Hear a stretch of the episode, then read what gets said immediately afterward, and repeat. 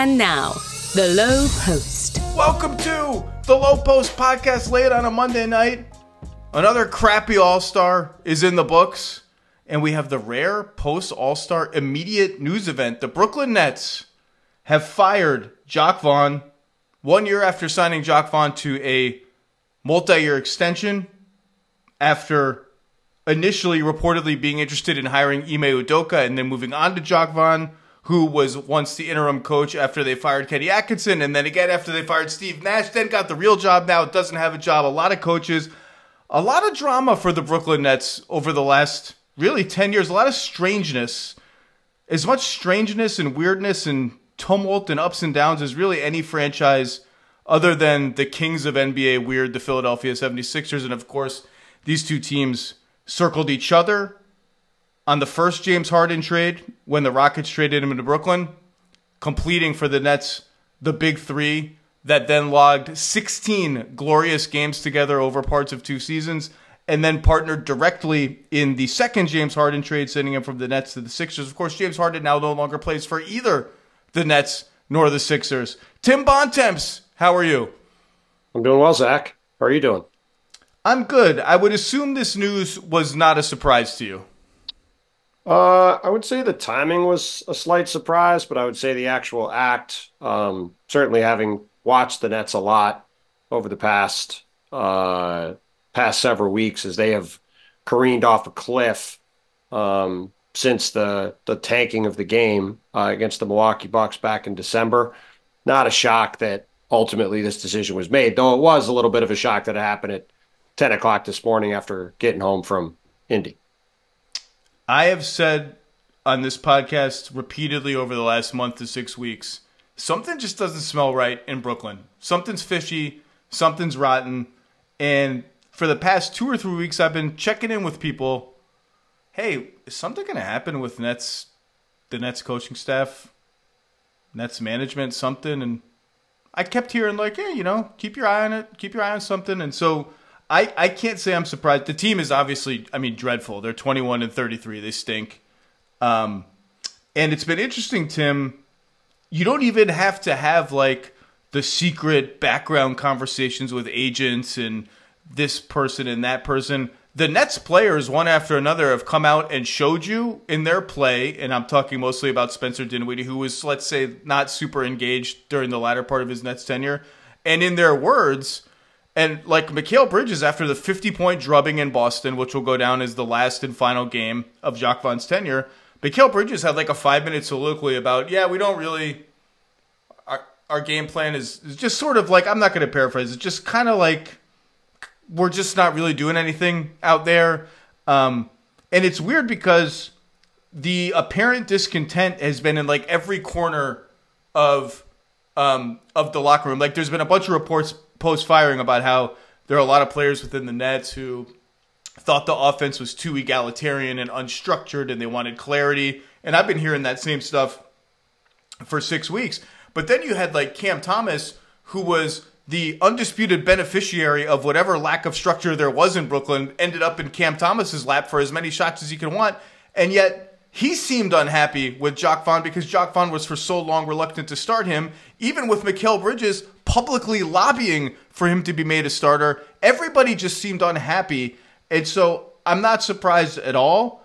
Um, I, I and then you throw in the Ben Simmons thing, and Mikal Bridges talked about this in that same five minute soliloquy about how we have one game plan for Ben, and then Ben doesn't play, and so we have another game plan, and all the dribble handoffs aren't there. You know, Ben Simmons turning into a zero I mean, you go back and look at the reaction to the initial, to not the initial, to the the Philly Brooklyn trade involving Harden for Simmons.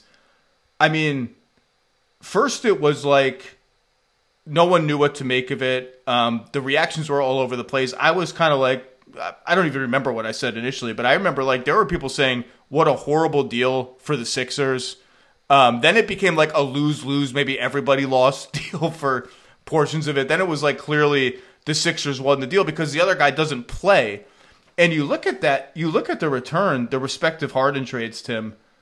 To get James Harden, the Nets traded three first round picks, four pick swaps, first round pick swaps, Caris LeVert and Jarrett Allen, essentially who became the fourth first round pick going to the Rockets in that trade. It ended up being a four team trade.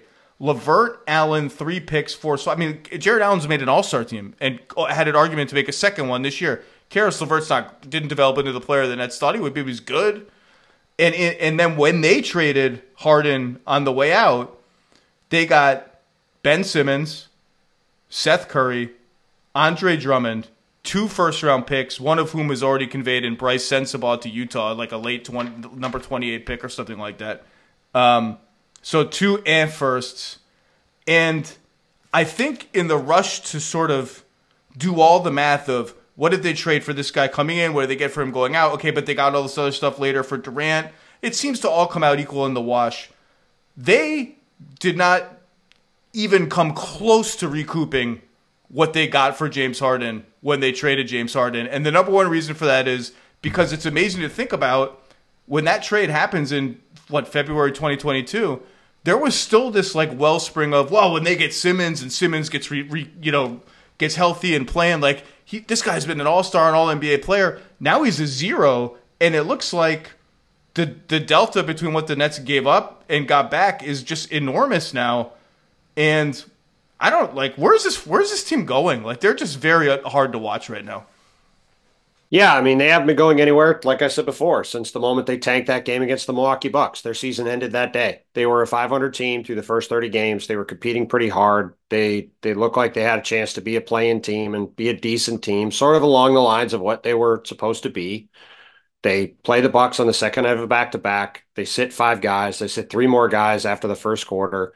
The game goes off the rails. They lose a competitive game despite the fact that they're sitting eight guys to the Bucks and they've never recovered.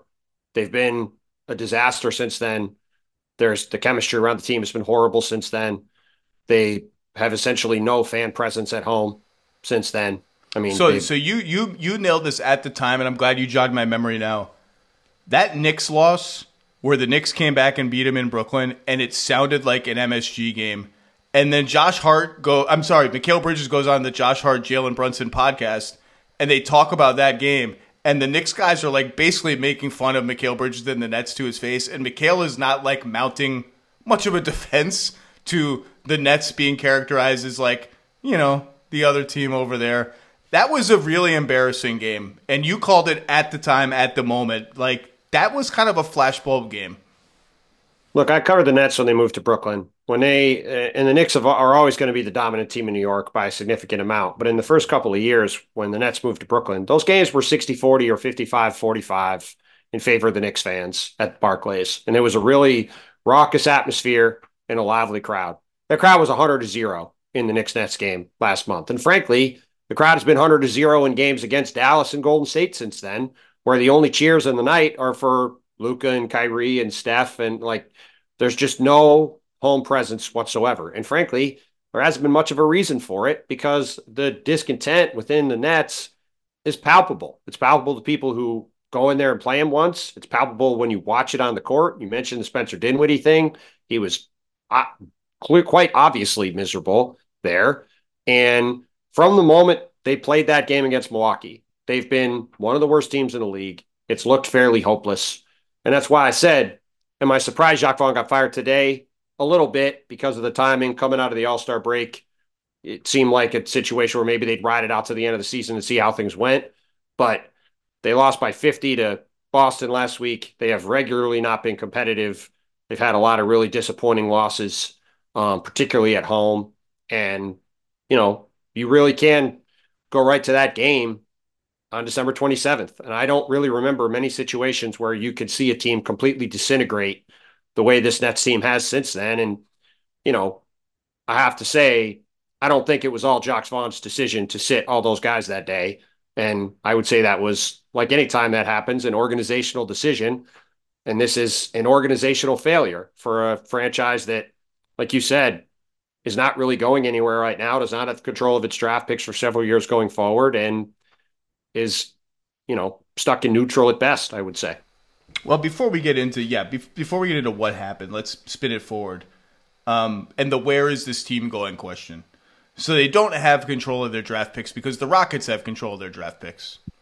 And one of the rumblings ahead of the trade deadline, and it's one that I believe to be true, is that the Rockets, in an attempt to lure Mikal Bridges out of Brooklyn, offered the Nets their picks and swaps back. And when those when those rumblings became public, I had a number of front office executives just un unprovoked be like, the Nets should take that deal. Like Mikal Bridges is good. He's on a great contract. He's a very good player. He's a great number three guy or number two point five on a championship team. The Nets don't have one and they don't have two. And if they're trying to rebuild, they have all this stuff from the Suns, and those picks look pretty good.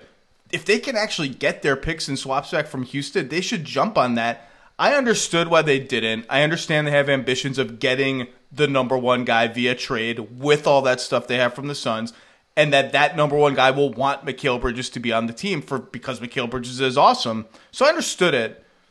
I would have if I if I were in Sean Marks' seat, which I think probably you know human nature. If I were him, I'd be getting a little nervous. Like this is a lot of coaching changes now. I would have tried to haggle and be like, maybe we don't get all our picks and swaps back. Can we get some of them and Jalen Green? Like, are you serious? Is this Jalen Green stuff serious? Can we steal him and and maybe get less draft? I would have thought a little harder about it than maybe the Nets did, and instead of dismissing all Mikal Bridges trade chatter out of him. But you look at this team, like in fairness, we have barely seen Clowney and Whitehead, the guys they drafted this past draft. Who knows what they will be? Jalen Wilson's had some nice games for them recently. We'll see what he becomes.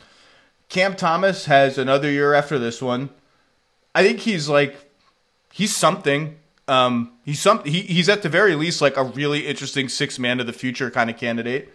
Um, Claxton is still young-ish and pretty good. I expect them to make a real run at re-signing him this summer. That could change depending on how the rest of the season goes. Those are that's interesting. Simmons is looking more and more is like it, his. Is it interesting? It's, it's interesting. It's not really. To, it's not really interesting. Okay, I'm trying to be nice. Okay, it was my daughter's birthday not. yesterday. I was at Chuck E. Cheese in Yonkers. I'm trying. I'm in a good mood. I had. I got a lot of tickets. I mean, but it's, it's just, just not. It, Chuck E. Cheese was fun. When you texted me, you were there. I used to go to Chuck E. Cheese in Erie, Pennsylvania, when I was a kid, and that was a big, really a big dis- day. Really disappointed that the paper tickets don't come spitting out of the machine. I understand that. I was it all on a card now? Yeah, it's just you get e tickets now. You know, That's I dis- want. I like disappointing. I like the tickets coming out. Uh, so I'm in a good mood. I'm trying to be charitable.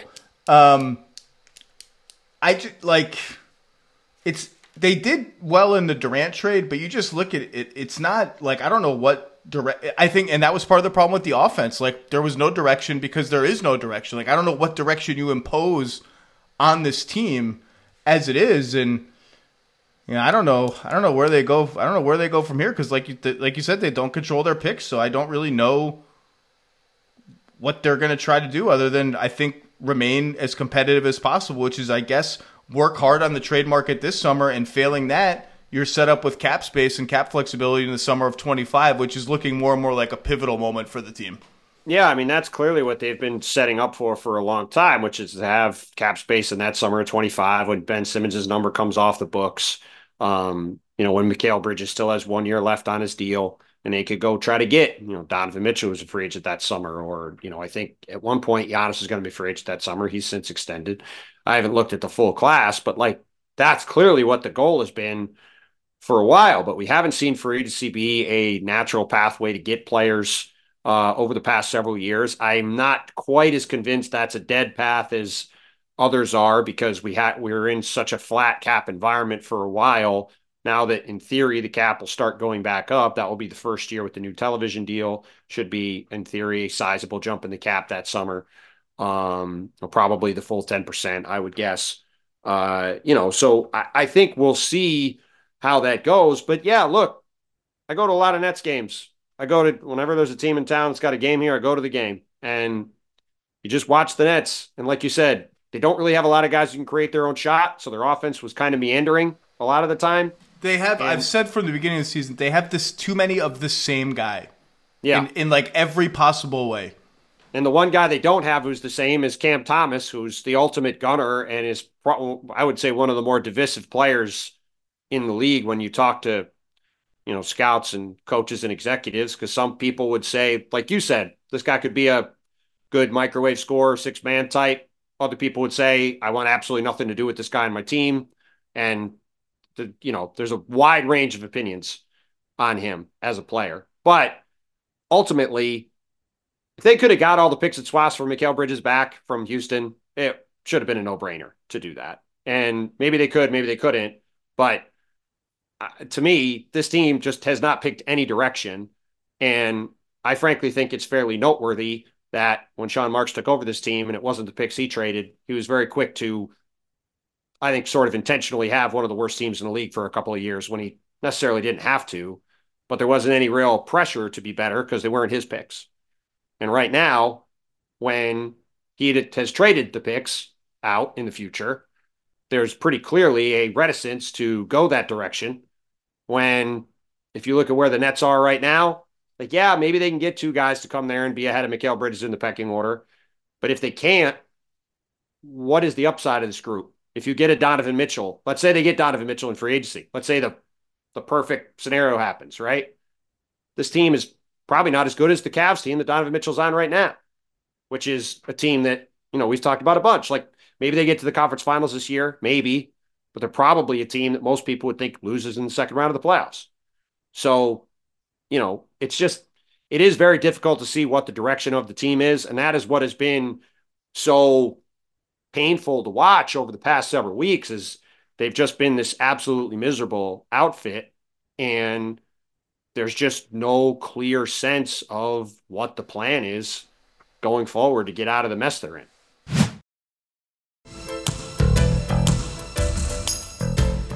You know, they did have a direction once, Tim and it is just incredible to retrace the last 11 years of Brooklyn Nets history. You can start it I was there for a lot of it, so I can I can certainly I certainly remember a lot of it. Well, you start with the Boston trade, obviously, which, as you alluded to, turns into a disaster. Uh, turns into Jaylen Brown and Jayson Tatum, basically, more or less, in a roundabout way, in Tatum's yep. case. Um, and then Sean Marks gets the job. And as you said, the approach of that front office was at the time those picks are a sunk cost. We can't be chasing those picks. We can't be chasing the running against how embarrassing it will be to fork over multiple top three picks because it was very trade. loudly, very loudly their position. The time. they said it publicly on the record to anyone who yep. asked. Like it's yep. a sunk cost. We're not going to rush toward mediocrity just to do it, just to avoid humiliation. We're gonna we're gonna go scorched earth, build up from the bottom. And they actually did quite a good job of it. You know, they discover your Joe Harris's, they redeem your Spencer Dinwiddie's. They trade, I think Thad Young became the pick that got them Caris LeVert. Um, Bojan Bogdanovic, and with like the, last three months of his contract, they get the pick that becomes Jarrett Allen. Like they did a good job building this up. From now, they got lucky a few times. Every single time they offered somebody just an absolutely gruesome offer sheet, Allen Crabbe, Otto Porter, Tyler Johnson, they got bailed out by those players' teams matching, and then of course they went and got Crabbe anyway, which was crazy. um, but they did quite a good job. And then the earthquake of 2019. Kyrie comes and Durant comes, and they come together. And ironically, the other earthquake was in Los Angeles, where the Clippers, the the like equivalent of the Nets in every possible literary way, the second team in the big city, the hapless losers compared to the glory hogs, although the Knicks have not had a lot of glory really, but let's just let me just have it. Um, they get Kawhi Leonard and Paul George, and five years later, we see where the Nets are, and like the Kawhi Leonard Paul George thing has not borne as much fruit as the Clippers would have hoped, and not enough to justify what they gave out. But the fact that the Clippers are still really good and really relevant, not beyond really good right now, they're a championship contender, one of the absolute favorites. It's why you hang on to stars at all costs, despite the whatever, the drama, the issues, whatever the stars might bring with them, because they keep you steady. And you look back at all the what ifs of the KD Kyrie thing. You have the man, what if we could have just got Durant alone without Kyrie? What if it didn't have to be a tag team? What does that look like? Then you have the all right, we have the big two. Do we want to chase a third star? Or do we want to sort of keep all our depth pieces and all our picks and try to build this sort of sustainable thing around two players the way Boston has done with Brown and Tatum. They, they say no to that. They go, I think they were going to chase Bradley Beal. They were going to chase a lot of other people, and then Harden comes to them. Then you have the toe on the line in 2021 Game Seven against the Bucks. Let me stop there. It has been popular, not popular, but you hear this every once in a while, and you were up close for a lot of these playoffs. Boy, that if that's a three, and the Nets win Game Seven against Milwaukee, they win the title that year. What do you think of that line of thought? Waiting for them to review in the conference finals are the Atlanta Hawks because of, not because of, after the Ben Simmons pass that unravels the Sixers. And then the Phoenix Suns in 2021, who have never reached the same level of playoff successes they did that year. Do you buy the notion that, that the Nets that Nets team could have won the championship that year, or was the favorite to win the championship that year had they gotten out of that series? You could maybe argue they were the favorite, but Kevin Durant has pushed back on this notion many times himself, saying he was exhausted by the end of that series. And I just don't think they were going to be healthy through the rest of the playoffs. James Harden couldn't walk at the end of that series, and Kevin Durant was playing 48 minutes a game. And I just don't think that was going to be sustainable for another month. Um, that Atlanta team was decent. They probably would have won a couple games regardless um, against that Nets team, especially with all the injuries they had. I mean, Kyrie had an ankle sprain he couldn't come back from in the series. Um, so yeah, I mean, look, they might have won.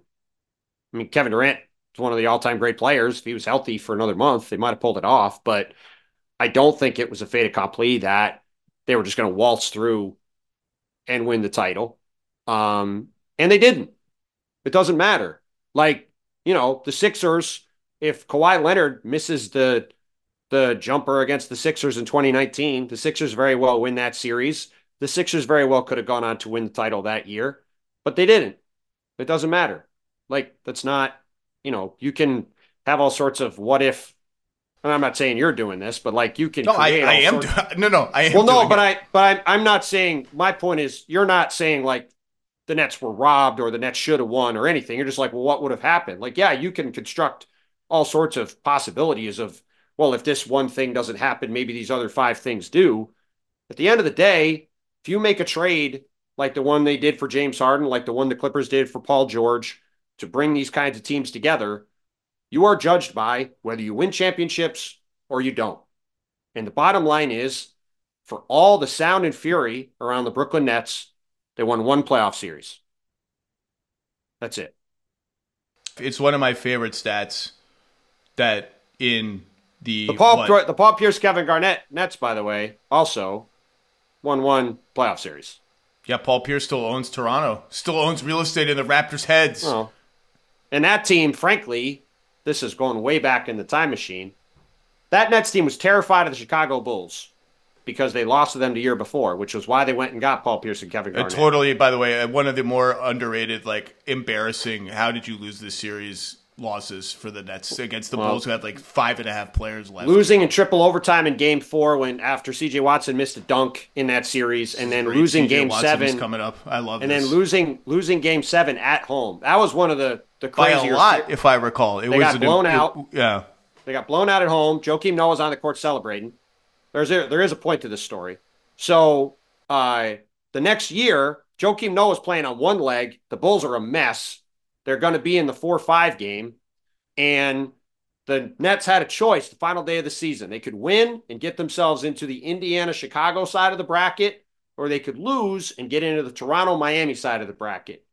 They chose to lose to get Toronto in the first round. They won in seven games. They actually gave the Heat a pretty good five game series. Three or four of the games are very competitive. Chris Bosh hits a corner three in game four in Brooklyn um, to steal game four. I think LeBron had a 47 or 49 of 101 points in that game for the Heat. Um, they then lose a close game in game five and they're out of the playoffs. Meanwhile, Chicago fell apart.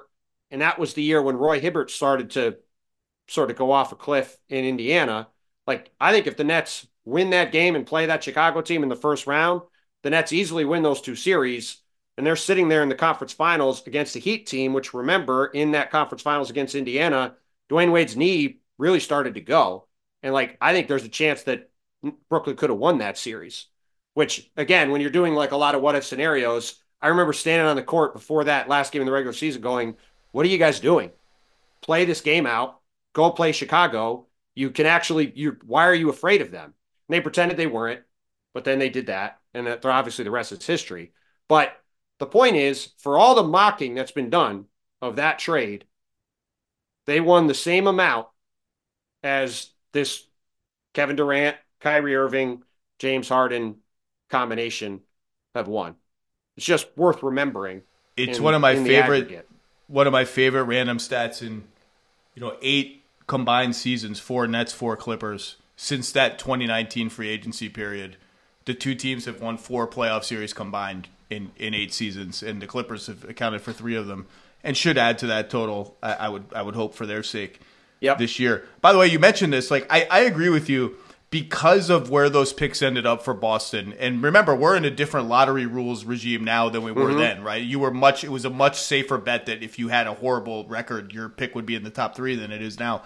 Um, because of where those picks ended up, that trade that trade is not as bad on its merits at the time it was made as people remember it now. It wasn't good, and the smart people in the league were immediately on it. Like I remember being like, ah, "Oh, KG, Paul Pierce, that's it, just interesting." The smart people in the league were like, "This was a disaster for the Nets." They were warning me like, "This is going to be a disaster." I don't think it I was. believe that, the machine Kevin Pelton predicted them to win 60 games that year. Well, I, like I said, I think on the merits, the, on the merits, the real now we're getting into it. On the merits, the really worst trade of that time was the Gerald Wallace trade, where they traded a top three protected pick uh, Yes. for Gerald Wallace, and Billy King proclaimed it didn't matter because there were only three good players in the draft anyway, and that I was- became I was Damian my- Lillard. Yes, I was in. It was my first year fully covering the league. I was backing up on both the Knicks, which at this point was right during insanity, and the Nets at the New York Post at the time. And we remember that press conference. We did it like out in the this like room at the Prudential Center. It was like sort of the dining room, I think, and they would have press conferences in there for Seton Hall games. And uh, I remember Billy King saying that, and I remember going, you know, I don't really know what's going on, but that seems like kind of an odd thing to say. But I was like, oh, well, you know, he must know what he's talking about. Because I literally just started covering the league. I was, I was on 26 or something.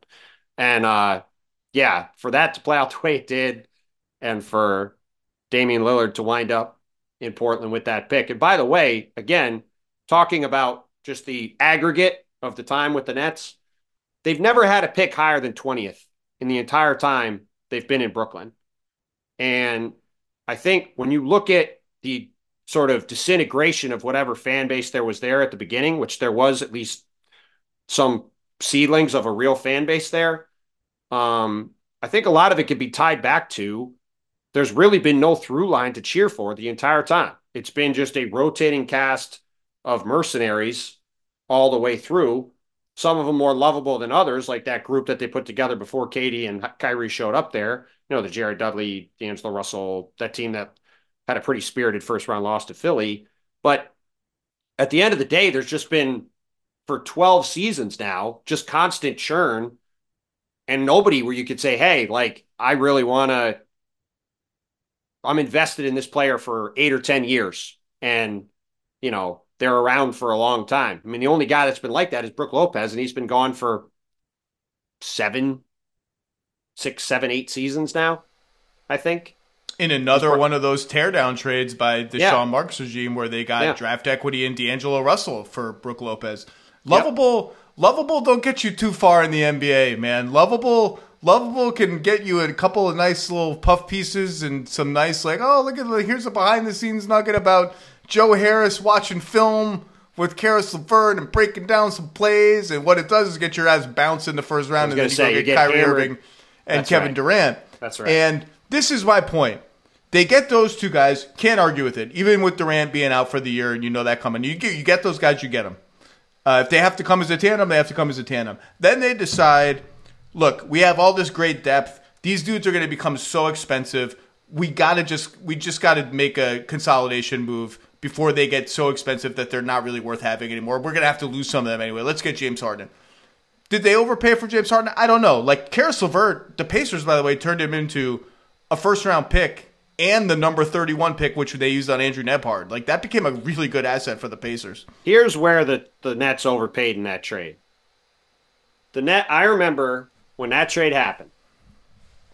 It was sort of a late thing in the trade was that Cleveland came in out of nowhere with a Milwaukee Bucks first round pick Yep. and sent it to Houston. to complete the Because trade. Houston wanted another pick. They wanted another pick.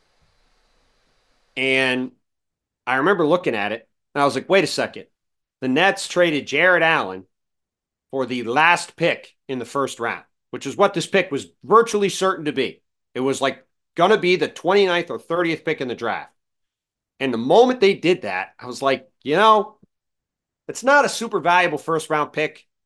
There had to be another way of some kind to get a first round pick that didn't require you giving up a center who was an absolutely perfect fit with James Harden and with the team that they had coming in. It wasn't like they got a lottery first, where it's like, all right, they got a valuable pick. And look, Jarrett Allen has obviously taken another step forward and he's been great for the Cavs. But you talk about a fork in the road deal. If Jarrett Allen is on the Nets the past several years, things I think look a lot different. Well, how about this? there. How about this? Kenny Atkinson was fired in large part because he wanted to start Jarrett Allen over DeAndre Jordan, who came to Brooklyn with Kevin Durant and Kyrie Irving as their third buddy. And the, the guy, they were like, wait a second, I thought DJ was going to start. That's I don't think that's the sole reason, but I think it was a reason. And I was thinking about today, all these coaches, we just named them all in and out. Yeah, Maybe they just should have never fired Kenny Atkinson. You know, they're not going to hire him now. Maybe they just never should have fired him, but they did. The, the they they did, and on, on hard on the Harden trade because that's really the most interesting pivot moment from a basketball sense. The real what if is the Kyrie Irving vaccination thing because I think that team was set up to be the best team in the NBA for a solid two year window probably, and then of course the pandemic, a black swan event comes and he doesn't get vaccinated and the team falls apart as Harden gets frustrated. But we we know that story. So with Harden, they decide we're going to trade in depth for a third star. And the reason they did that was A, if you have three stars, it insulates you from, oh crap, Kyrie Irving sprains his ankle in the middle of a playoff series. We still have two guys left. We can get through this playoff series. By the way, proof of concept was that Bucks series when they really were down to like 1.3 of their big three by the end of that series. Kyrie was out and Harden was limping around, and they still almost won. But also, like, you look at Boston. Boston's had all these chances to trade Jaylen Brown for Kawhi Leonard, Paul George. Name name a star that's become available. They could have gotten one of those players and not necessarily gone from two to three stars, but ex, but sort of shrunk their timetable, shrunk their window. And they Boston has decided, you know what? We think we're really good now. We're going to be really good later. At some point, we're going to win a title in this window. We're just not going to sacrifice our flexibility to that degree. They have sacrificed some of it for Holiday now this season, whatever. The Nets looked at Kyrie and KD and were like, all right, KD's getting up there in age, Achilles tear. Like, we just gotta we gotta sacrifice some of our five, six years away future to just nail it for the next two or three years. To just build a team that even for this short window, we know we can win titles. And I think they could have won titles. I think they were that good. And then the whole thing falls apart. So I think the Harden thing is the irony that he's playing with the Clippers now, Nets Nets West, is is unbelievable. In a big three with the two stars that also moved in free agency that summer is incredible. Um, just a crazy time for the Nets, and I just think going forward, I, I guess they'll try like hell to make trades that upgrade their team. I'm interested to see who they hire. You know, it, Kevin Ollie has been named the interim coach. I, I assume he'll get a shot at the at the full time job. Obviously, did a great job at UConn. All the guys at Overtime Elite speak very highly of him. We'll see. Any parting Nets thoughts before we move on? I just think they ultimately need to pick a direction, and they really just sort of been floating from for the last calendar year. I think they should have traded Mikal Bridges by now. Personally, um, they've had some, they've had at least some significant, really significant offers for him. Could have got a lot for him. Um, and look, They did, make a, good- they did make a good Royce O'Neale trade. They did not trade Finney Smith. They got they got decent value for Royce. Yeah, no, I mean that was that was a perfectly fine trade. Yeah, I mean, look, they've they've done a fine. They've done. I mean, they've they've sort of you know floated along here. They obviously did great in the Durant trade, though. You know, I don't know how much negotiating there really was done there. Basically said, "Give us everything," and Matt came in on his first day with the team and said, "Sure, here, have it all. Great, give me Kevin Durant." But You do have to you that takes the backbone to not trade Kevin Durant. Like you have to actually be willing to not trade Kevin Durant and live with him being unhappy and and just push kick. You have to at least make the other party believe you are not you are willing to not trade Kevin Durant. So that, yeah, that's, no, that's something. Yeah, look, they got everything they could get, which I will give them credit for. But since then, you know, like the Cam Johnson contract, I think is a pretty bad contract that they signed him to. Um, you know, we'll see what happens with Nick Claxton this summer. I would not be super excited about giving him a large contract as a starting center going forward. Um, you know, they're just they're just about the most blah team in the league. And maybe these Suns picks will turn into a Celtics type run. The Suns are very old. They don't have a lot of flexibility going forward. Perhaps it will break in their favor, but it's also Phoenix. It's a very popular place for players to be. Mat Ishbia is certainly not going to be afraid to spend money, it seems like, which part of the reason the Nets picks became so bad was Mikhail Prokhorov, for a variety of reasons, pulled, reined in the purse strings bit and stopped spending. Um, you know, so we'll see what happens. Maybe it'll work out. But like I said, just watching them for the past six, seven weeks now, it's been remarkable how fast this thing has collapsed.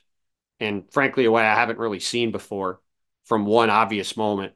And I think it's going to take a lot to resuscitate this thing with this current group. And I'm just, I don't know even if a coaching change is really going to be enough to fix it. And it, it is going to be very interesting to see what direction they do go in because if they ultimately do decide to go the other way with Mikal Bridges, as you said, he'll be one of the most interesting trade assets on the market because a lot of teams, especially the teams with elite talent, will be interested in trying to get him. So, um, you know, the Nets, since the moment they moved to Brooklyn, have been, as you said, about the most interesting team in the league. And I think the last six weeks have only proven that even if they don't have the biggest fan base, they're certainly going to be right there in terms of intrigue about where they're headed for a good while now going forward. I mentioned the leverage, real, fake, perceived, whatever, of we're willing to just not trade Kevin Durant. Utah will always tell you to transition to our next bit of news that their main source of leverage in the Rudy Gobert trade was we're fine not trading Rudy Gobert. Like, call our bluff. We don't care. Like, we'll keep him and we'll win more games and that'll be fine. And of course, Rudy Gobert was then traded to the Minnesota Timberwolves for damn near everything. and wouldn't you know it, Tim Bontemps, the Minnesota Timberwolves, as we record this podcast, are number one in the Western Conference.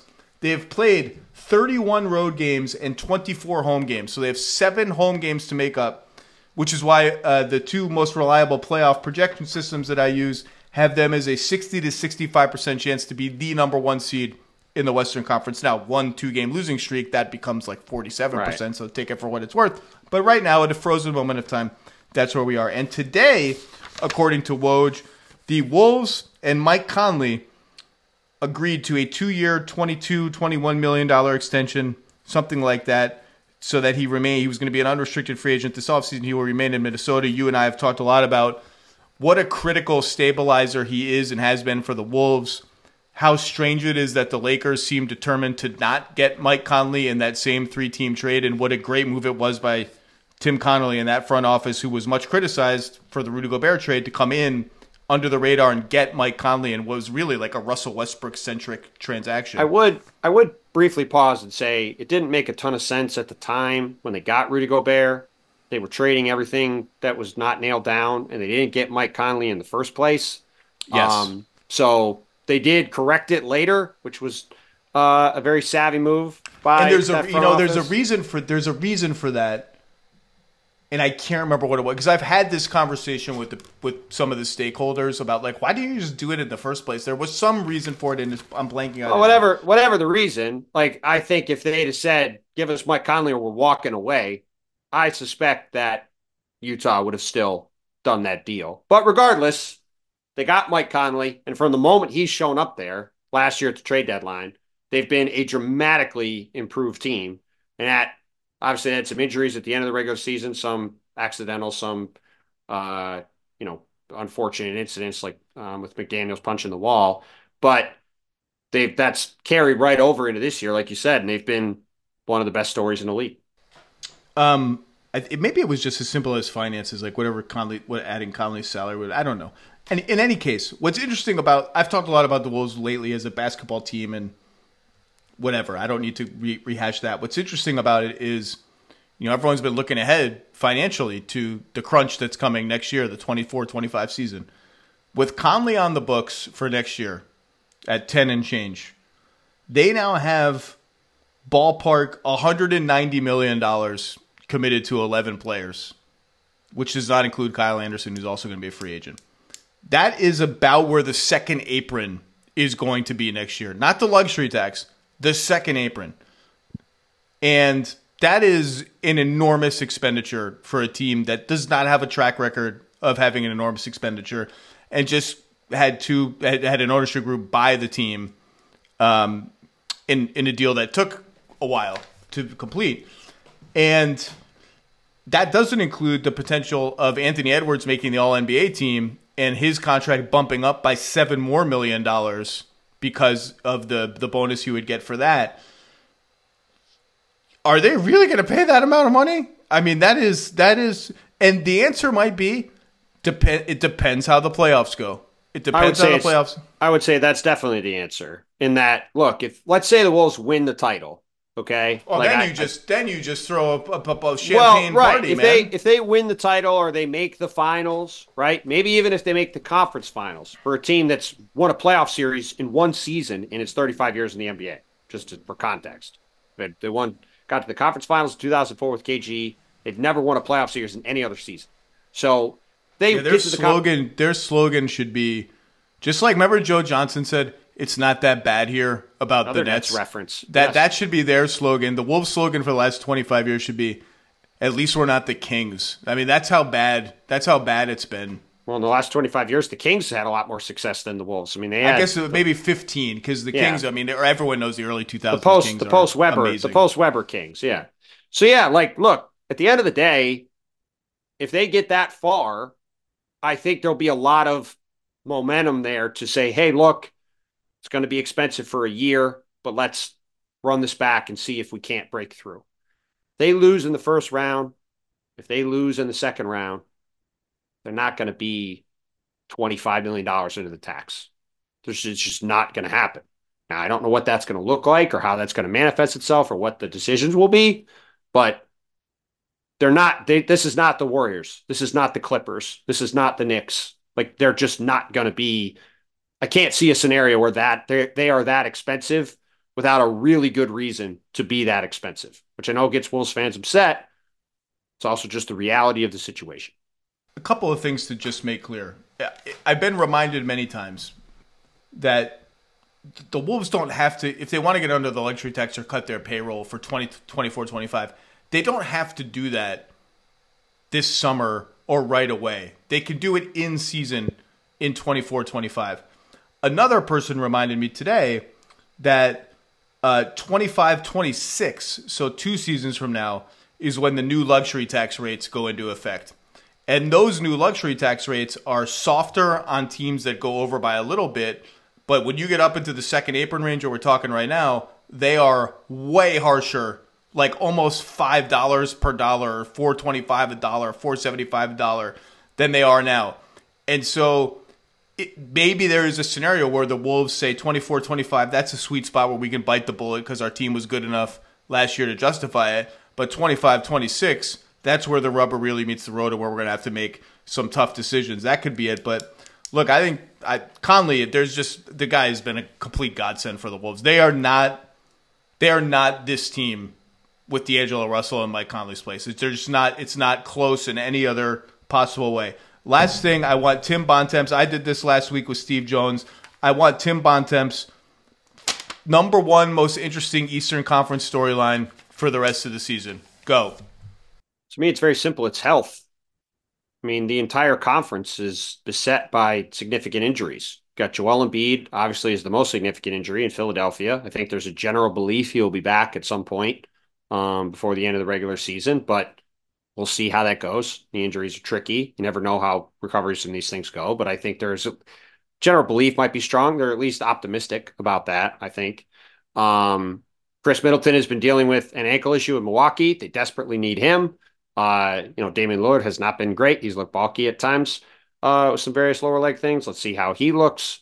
Um, you know, but they're an older team. We'll see where they're at. The Knicks had an incredible January, then had every single rotation player seemingly get hurt in February. Um, where's OG Anunoby going to be when he comes back? Can Julius Randle stay on the court um, with this shoulder injury? I mean, the Knicks said he was going to be reevaluated in two to three weeks. Two weeks was this past Thursday. There was didn't seem to be a huge update on it. Three weeks is this Thursday when they're in Philly to open the second half uh, in Philly against the Sixers. So we'll see where things with Randle sit. Um, Mitchell Robinson could be back in early March or sometime in March from his ankle surgery. Uh, you know, Isaiah Hartenstein's been Hartenstein's been dealing with Achilles soreness, so they've had a ton of injuries. Let's see where they're at. Um, and then in Miami, you know, Terry Rozier is going to miss some time with a knee sprain, and um, Jimmy Butler's been in and out of the lineup, and they haven't once again really been able to get out of um, second gear. And then you even have Tyrese Haliburton, who spent most of the last month dealing with a hamstring injury. Seems like he's over that, but as we know, those can always recur. So, um, and even in Boston, like maybe the number one story for the next four or five, I guess, till the end of June is what is the health of Chris Porzingis? And if he's on the court, I think he's their most important player.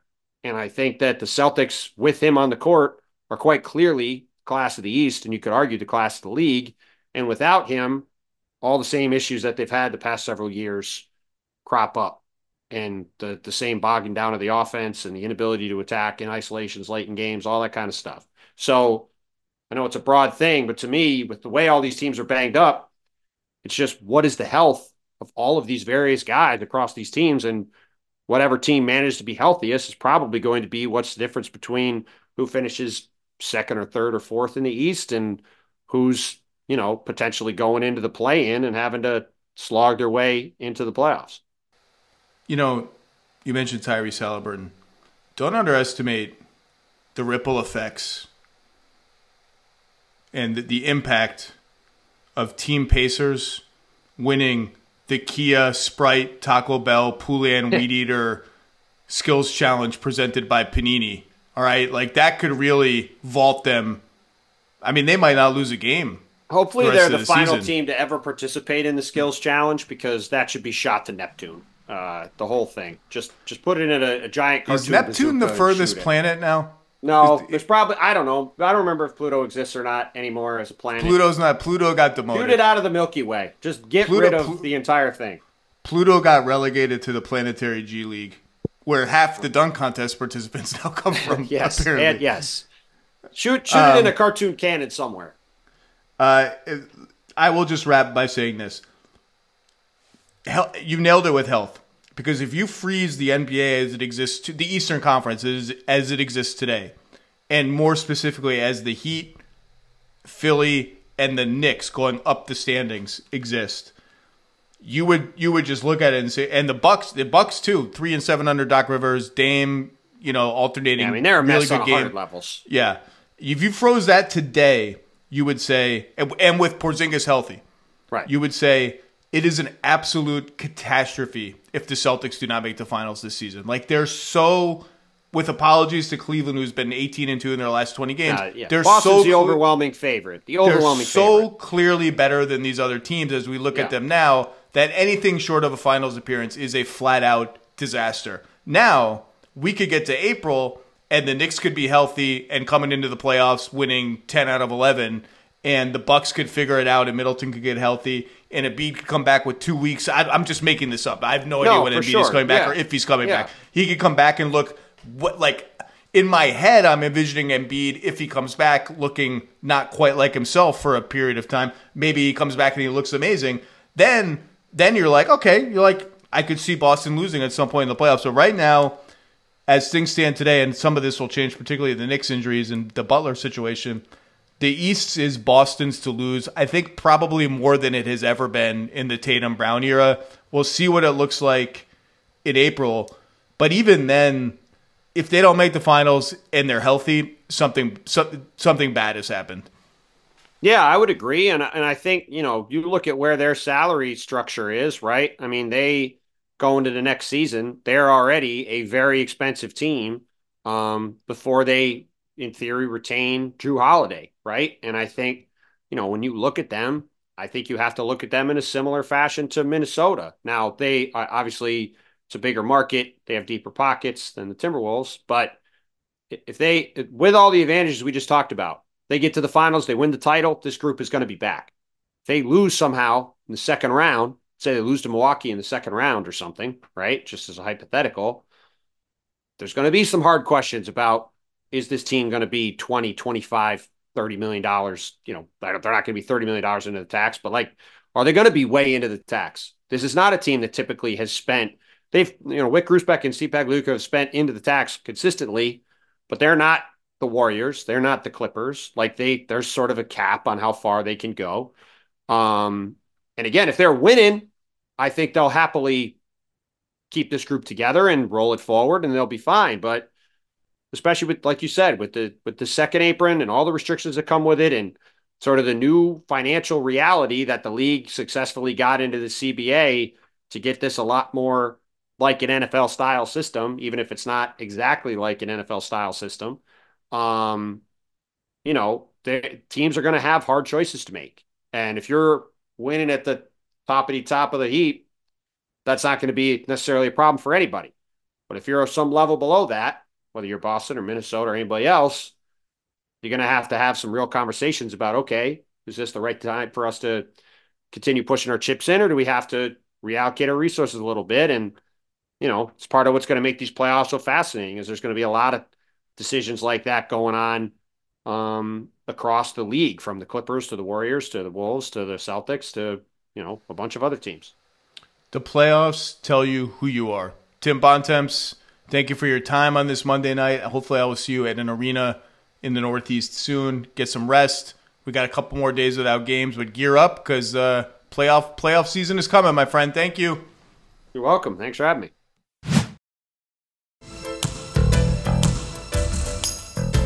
All right, let's bring on someone who's young, cool, hip, because telegenic, a TV mm. personality because mm. we need to save All Star Weekend.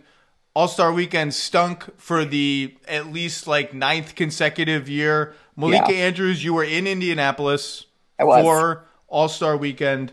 Um, and here's what I'm going to reject out of hand I'm going to reject, and Tim Bontemps and I talked a little bit off air yesterday about this. I'm going to reject the who cares about All Star. If you don't like the game, just don't watch the game. Yeah. It doesn't matter. Look, mm-hmm. the Pro Bowl, they turned into flag football. The hockey one is now whatever the hockey one is. All star games are nonsense. No, I'm 46 years old.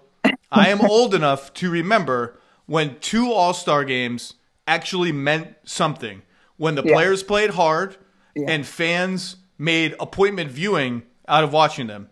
The baseball all star game and the basketball all star game. These were events the best players wanted to play against each other. They took pride in like Pedro Martinez striking out the side, just yep. going all out, and West versus East going all out for supremacy with nothing on the line other than we're the best guys. We want to yep. prove that we're the best guys against the other best guys, and we care. And for various reasons that we can get into, we've lost that, but we have to save All Star Weekend. So let let's review just quickly. Um, skills challenge. Are you a yes or no on the skills challenge? Skills challenge doesn't do much for me. I'm going to be honest with you. In the moment, also trying to keep score of the the bouncing go, the passes going in, and how many points each is worth in a bounce pass versus a chest pass versus a the skills challenge is not. Um, my my co- three point contest, I think, is by far the ba- the favorite, the best uh, right now because the best actually go and compete in it, and it makes it really good. So skills challenge doesn't do much for me. Three point contest has been my favorite event since yep. I was a yep. kid. Yep. Um, I am pro skills challenge. Okay. With this caveat, I want it to be over fast. Just like let's just go. Let's get it done. Right. Everybody gets to go once. There's no tiebreakers. There's no freaking overtime. Just get it done. Like part of the reason this Sabrina Ionescu Steph Curry thing worked so well, and we'll get into that more because it was absolutely tremendous, is because yeah. it was every they shot one time. That's it. You get one chance to do this for you and for you. One chance in, out. There's pressure attached to this one chance. You don't get another round. This yeah. is it. And it was like nervy intense. Skills See, challenges I don't make it once. two. I don't mind two rounds. I wish Steph and Sabrina did have two rounds. I did not love the tiebreaker round in the uh, three point contest where they ended up doing like a minute and it only ended up being half a round. Where you I didn't know what was going on. I was like, oh, it's done. They're done. Exactly. That that didn't do much for me. I thought they just should have let four advance and have two rounds. I'm fine if you have two rounds, particularly in the three point contest, but the tiebreaker in both the skills challenge and the three point contest just made it drag on a little bit for me. So here's I like the skills challenge because it's fast when done properly. Because I like when the players forget what the rules are and the referees who have to have sit say, there. This way. yeah, who have to sit who sit on the court uh, for all the events, including the three point shootout, where the ref missed that Karl Anthony Towns had his foot on the line every single goddamn time. But they have to sit there and officiate these things with like stone faces as if this is serious basketball, and they have to be like, "No, Paolo, other way, buddy. Get around the pylon the other way, Scotty, Scotty, no, wrong way, bud." And it's it's funny to watch. I think it's funny. Um, I would like to bring back the Shooting Stars Challenge. I don't know if you remember that one. That was the half court shot competition. All I called it the Swin Cash, the Swin the Cash Invitational. the half court shot the, that was the tiebreaker for um, the skills challenge this year was somebody had to make a half court shot and it took you know the pacers um, less time to make a full half court shot than it took um, who was it the num- the number one picks to make a half court shot so they kind of had that a little bit you could make it part of the skills challenge maybe but that does not help your your your um time conundrum Eh, Yes. Okay. Fine. Fine and Bring fine. back the Shooting Stars, WNBA veteran Yep. and NBA player Yep. together on a three person team. Yep. Uh, LED court, pro or con? Uh, pro. It was cool, A- and I was curious how it felt. I went down and touched it, um, and I thought it was going to feel more like a funky screen. And I was asking the players what they thought of it, and they said it was fine. The one thing that Damian Lillard told me was that at times he said that my foot had to have probably maybe been on the line because I couldn't see it. So I thought it looked cool on TV. I don't think it was dangerous, which was what I was worried about. It's supposed to be less slippery than you know the the regular hardwood floors, um, but it is hard to see. It's a little funky. I liked it. I I was watching on television. I did not go this year. I thought it, I I was prepared to hate it because I'm an old Because man. you're I was you. I was prepared to hate it. Yeah. I liked it. I liked the effects. I liked that it changed color. I liked everything about it. Uh, but let's not let's let's keep it here. Let's park Okay. it here. Let's not get any crazy ideas about like real basketball games and real bad. Like let's leave it leave it where it is. Um, uh, my one comment on the three point shootout, by the way, I, I liked. I actually like the uh, the two ultra long. St- I think they're the starry three point shots with the green Oh, ball. Yeah, yeah. Could- But again, old man, does everything need to be sponsored? Do we need to sponsor literally every part of everything? Can it just be going to change. like That's it, not going to change. it's it's a little bit like to hear Kevin Harlan's "Oh, Karl Towns missed the starry shot." It's just enough with enough with all of it. Enough with the sponsor. Enough with the sponsored elements. The sp- everything is sponsored now. The walkouts are sponsored. It's just Yep. enough. Um, okay. Uh, oh, the dunk contest. okay. Look, I've never been a huge. The dunk contest depends on who's in it. It was awesome when LaVine and Gordon were in it. I yeah, mean, the awesome. 2016 dunk contest was great, and and I will say, last year's was fun. It was fun because it, Mac McClung was so unexpected that people got into it. Right, like that was fun. The dunks were fun. He was making them on the first attempt. They were really good. They were really difficult. He was fun. And so it wasn't Zach LaVine, it wasn't Aaron Gordon, partly because of the names, right, that are in it. That's the thing that comes up over and over again. Um, something I was reminded of this year, right? And I, I tip my hat to Jaylen Brown for participating because I do think he's right. I do think in the era of get clipped off flailing, uh, a lot of folks don't want to be embarrassed, and I understand that. Um, so I do give him credit for participating, and I I- know I'm not usually you know this of me I'm not usually like give a gold star for just participating, but because we haven't seen an all star participate in six years, I appreciated that he was willing to do that, and I thought that was great. What I was reminded of though is that excellent in-game dunkers and excellent dunk contest participants, it's not always the same thing. And that's was just the case here. I have no, you know, like I'm not going to go full Shannon Sharpe on Kai Cenat was five three, and then you put him in a chair, all of that stuff, and dunked over him versus dunking over Shaq. But um, I mean, it just Mac McClung's dunks were actually they were there was things that are impressive about him because when you're standing next to him, you know, you don't think that he can do these sorts of things, but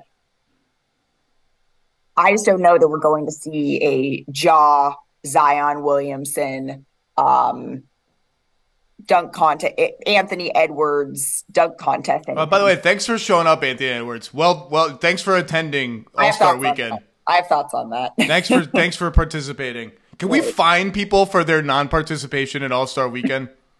My well, God.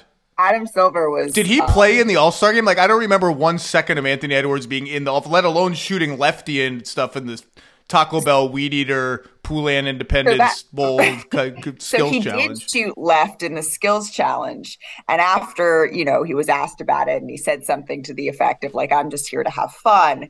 And Victor Wembanyama um, mentioned, "Well, you know, winning is fun." so of course, that's sort of the sentiment that that Victor has versus Ant.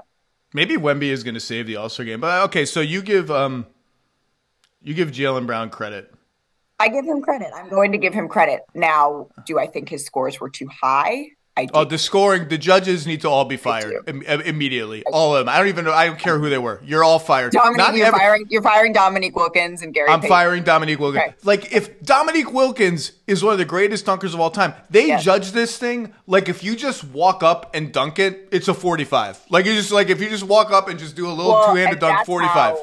You knew that Mac McClung had to get 50s on the last dunk, which it shouldn't have been because the other dunks were so high. It, the the scoring was off. Jaylen Brown, I give credit for participating. No, I don't. I give no. I give no credit to Jaylen I don't think Brown. he shouldn't have. I don't think it should have. He should not have been a finalist. What is what is the debate? The debate moderator say during the old school debate scene where he's like, "I award you no points, and may God have mercy on your soul." I award Jaylen Brown no points. The dunk that you mentioned was so bad when he jumped over whoever that was. I'm too old to know who that was. And then almost when he hit the ground, did the D Brown, I'm not looking, yeah. like the dunk was, was, done. The dunk was done. And I and he did that. I was like, was that supposed to be the dunk? Was that the intended like was he supposed to do that during the dunk? Because I can make a jump shot and then cover my eyes and be like, oh look at that, look at what I did. Horrible it was a travesty they made the finals, and that's it. Now let's I talk about the. Should have made the finals. I think that that is absolutely correct. That that that is correct. But I appreciate. I I hope that it starts a trend. I want to see those three that I just mentioned. I want to see them in a dunk contest, and I don't know that we will because of the, I don't know if it's the embarrassment factor, um, which maybe if people are just a little nicer, it would be fine. Like I I don't know. Uh, is Zion the most likely player to get injured in a dunk contest in the history of the NBA? Like the Pelicans should throw throw themselves out in front of on the railroad tracks of any Zion appearing at a dunk contest thing. You can't have it both ways. We can't both be imploring for the dunk contest to be better and you volunteering teams to dive in front of their players to not. No, you know what would be better if the judges gave Jaylen Brown a twenty-four for that well, dunk. Yeah, that would make not, it better. Did not have advanced to that round. You know, I appreciate the tribute to Terrence Clarke. I appreciate all of these these things. Um, yeah, it just it was it was not great. Last year's dunk contest was better, and last year's dunk contest was, was not great.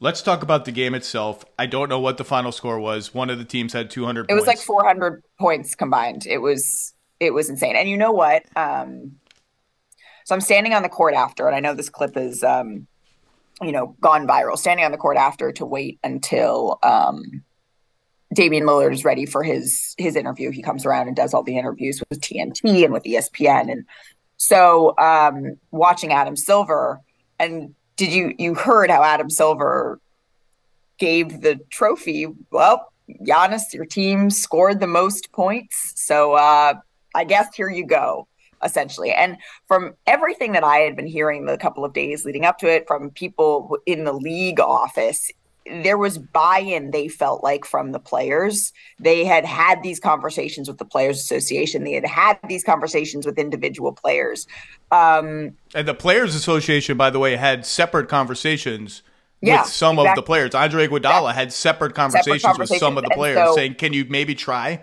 the commissioner and people around the league office went into this feeling a little bit hopeful that it, at the very least it would be better than what we saw. Wah, wah, wah, wah. Like that, it was. I was sitting next to a WNBA player and her son, and her son the entire game. Mom, why aren't they just like, come on, just play? Like, why aren't they doing anything? Why? It should be, as Kobe Bryant said, one of the greatest pickup games ever, and it just wasn't and Zach Lowe. It continued the trend we've been seeing all year long, where Karl Anthony Towns, we've seen two players have 60 point games in the regular season this year and lose. We saw Karl Anthony Towns. There's only been last year, Jayson Tatum put up like what, 50, 55, a, a record in the 50s for an all star game, and he was MVP. And and it wasn't a good game. There was a little moment. Remember the back and forth between but at least someone had 50. It was a record, and they won the game and won MVP.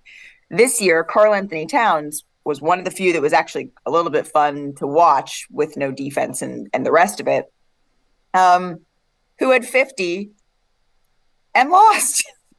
and it's like, I wanted Karl Towns to win MVP. I don't care that his team lost. I wanted him to win the MVP because he was actually almost sort of possibly for Yeah. a minute trying, which by the way, the best highlights of the game were Tyrese Halliburton making five threes in 90 seconds because those were like normal threes, like sub, like like they were like normal-ish threes.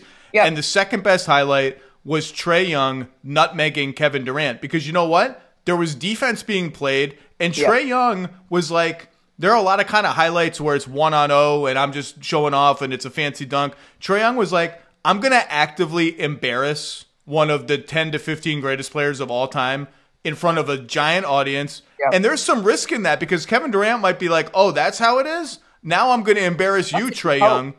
You hope that that's how people So take it. kudos to Trae Young. That was my favorite moment of the entire game. Um, So I voted for MVP. I voted for Damian Lillard. I was the last person to get my vote in because I was waffling, and when he made that half court shot at the end, that's when I voted for Damian were you waffling between him and Tyrese or him and Towns? I was waffling between him and Karl Anthony Towns. I'll be honest with you. I I Tyrese should- was if not. If I had in- known you were a voter, I would have texted you, be like, "Vote for Cat. Go down in, on the right side of history." a- you're making a good case because I was thinking, as I think for everything, oh, winning matters. But clearly, in this, I mean, um, I already forgot who won the game. I, I And one of the teams won. Well, and Tyrese for me, you know, it was like that concentrated. It was the concentrated 90 seconds, like you said at the end of the game. There's there was a lot going on there, but um, it was not good. The league was disappointed. Fans were disappointed. Uh, I'm disappointed. It, it was if if the All Star game was not dead Yep. already, Yep. its official time of death was whenever Luka Doncic made a layup, moving so slowly that I think he was actually moving backward at some point while making I the layup. was- I thought it was Jokic front rim, but yes, Um, by the way, let me. So you mentioned Adam Silver's hilariously sarcastic deadpan. Congratulations. So that's Adam Silver. Let me translate that Adam Silver moment into David Stern ease. Adam Silver doing that is the equivalent of David Stern taking the MVP trophy and hitting Giannis on the side of the head with it and saying, F you, you jerks. You're all suspended for five games. That's the equivalent of what Adam Silver. And Adam Silver, who's polite and friend of the players and has kind of let the league, the players run amok a little bit. That is Yep. the equivalent in David Stern's word. All right, so here, here are some things about the game. I said a year ago they should go back to East versus West because I, I, too I did, too much time. and, and I also just like there was no you just had no uh, idea the draft was fun ish but during the game you were like why is that guy on that guy's team wait what team is that guy on and now east versus west i know what team everyone is on and who they're playing with and all Yeah. that and i think one of the reasons the game worked when i was a kid is there was like more permanence to the rosters than with players changing teams left less often like there was like oh, these eight guys from the East are back and these eight guys from the West Yep. are back. and they're facing each other again. But I like that they went back to um, to East versus West. They need to bring the Elam ending back. I have no idea why they took the Elam ending yep. away. I would even go back to the each quarter is its own thing for charity. That was kind of cool. At the end of the quarter, you'd see a dial up in intensity. The Elam ending was fun. Bring that back because whatever this is isn't working. Mm-hmm. Um, now let's get to the meat and potatoes, which is the effort. Um, you know, on the one hand, this is the sort of natural conclusion of not really the player empowerment era as people want to frame it, but yep. players just making so much money that the risk of any kind of injury in this game is so elevated compared to how it used to be for them and what they mm-hmm. have to lose. And the the fact that there are no actual stakes in this game. And I would I've seen some people be like the winning teams conference representatives should get home court advantage in the finals. No no no no no. We're not we're not uh, disempowering the regular season to that degree. So um, and and as many people have pointed out the players spend this entire weekend making appearances, going to parties. Even before the game, the pregame routines are all disrupted because this is a, basically a concert masquerading as a basketball game. And so they're not put in position to play hard on Sunday afternoon after three days of festivities or four days of festivities or whatever yeah. it is. And the financial the, the financial reality is is just what it is. Like it's a calculated, rational decision that they are making not to put in any effort in the game. On the other hand, because they're they are paid for the game. Let's be clear. People yep. are like they should get paid for the game. The no, winning team, the winning team's players get a hundred grand a pop. Yep. Losing team is twenty five thousand a pop. Which you could say it's like nothing to these guys, and it is yep. like relative to the typical All Star salary, not very much, and significantly less than the in season tournament winners and runners up were paid, which was five hundred thousand a player and two hundred and fifty thousand a player uh, for the runner ups. On the other hand, Malika allow me to be the old man again. Okay. Number Always. one, no, eh, and by the way, I would I would beef up the the money. I'm okay with that. If we're gonna pay them a half a million for the in season tournament, make it a million for All Star. I don't like that. I have no problem with that. I don't think the optics of that are bad. Okay. But but here, let me be. Here's my two pronged old man argument. Number one, like, don't you don't you want to be the best against the rest of the best? Mm-hmm. in a mm-hmm. competitive basketball game? Like, isn't there? Don't we all do this? Don't you all do this because? Like, listen to Larry Bird talk about it. Listen to the, that. That did you see that Kobe Bryant quote Kobe that went around? Yep, that people that people play harder at pickup games at UCLA in the summer than they do at All Star. I was thinking about um, the Drew. I live in Los Angeles, and the Drew League is something that I like to go to. You know, I like to go to the games every summer, see what NBA play. And in the last couple of years, Kyrie's been there, LeBron James has been there, uh, and they play like legit play in these games. And there is always the question of the gyms are overcrowded and the the floor is the greatest, and is someone going to get hurt? The same question that can be asked anywhere, right? And anytime you step on the floor. But these guys, they play harder in that game than they do in the All Star game. Why is that? Well, it's because it's not just five NBA players versus five NBA players. You're intermixing that with the, you know, 40 year old from uh, YMCA who wants his one moment against LeBron James with the college kid who wants his one moment passing to or getting getting the pass and making it from Kyrie Irving after he had this you know crazy handles cross someone up blah blah blah it's intermixed with people who actually want to go for your throat. You can't get away with just resting and, you know, throwing up some crazy trick pass every once in a while because at least three other guys on the court on each team are actually setting the tone and actually setting the bar for what this game should be, which kind of brings me to the only thing I, I think if you're going to fix the All Star game, it has to be at least partly intrinsic. I don't disagree with you on the money. I don't I have no problem with adding some to it if that would actually help. The problem would be if you add that money and the result is the same, right? And I don't think it's fair to ask LeBron in his record 20th All-Star game to be the guy to set that tone anymore. I, I just don't think that that's he shows up now on Sundays. It's closer and closer to tip off. He leaves right after. What Victor Wembanyama said after the skills challenge that I mentioned when Anthony Edwards saying, well, it's just fun, and Victor is saying winning is fun, that needs to be put Victor. And I'm not saying, oh, Victor is the savior of the All Star game. It's not that simple, but I do think it's a start. I do think if you put someone in there who hates to lose just as much as they like to win and doesn't think of this game any differently, like those other guys at the Drew League.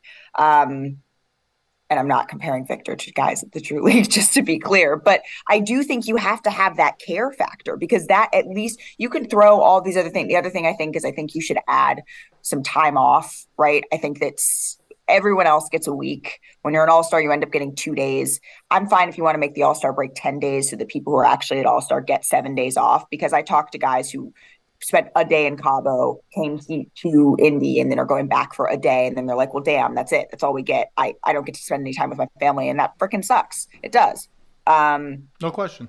But I just think watching Victor actually care and getting a little bit peeved with Anthony Edwards for not caring give me four or five of those guys because if, if Trae Young does that on Victor, Victor's going to go get him back. Right. And if Victor goes and gets him back and someone else does something on Ant, Ant, these guys have pride. These guys don't want to lose, but you have to make them actually think that this is a game that's worth investing their competitive juices in. And right now it's just not. And that starts at the top and trickles on down. Well, it used to be worth it to them because they cared about, like, I want to be better than that guy. It's like when the dream, I was trying to think of equivalent. Like, if Kobe's right and the effort in the Rico Hines runs at UCLA is better than the effort in the All Star game, then I was thinking, like, in what other environments that are not NBA games? Yeah.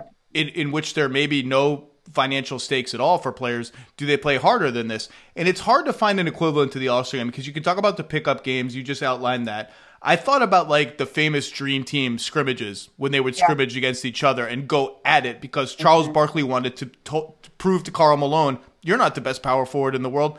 I'm the best power forward in the world. They weren't really playing for anything other than pride and competitiveness in those games, but there is a kind of like when it's when you're on the same team and you're breaking up for a scrimmage, there is a sort of iron sharpens iron element to like we're all making each other better because in the end we're on the same team playing for the same goal. That's a little bit discreet from what the All Star games are. I thought about Team USA, like Paul George famously suffered a catastrophic injury playing for Team USA, but that's playing for your country. Like that's a huge, huge honor. So it's not really equivalent either. It used to just be, it, it used to just be because um, you wanted to prove you were the best guy. So my old man argument number one is is that, and my old man ar- argument number two is it's true you may not get paid directly from the All Star game in any sort of significant way for the players.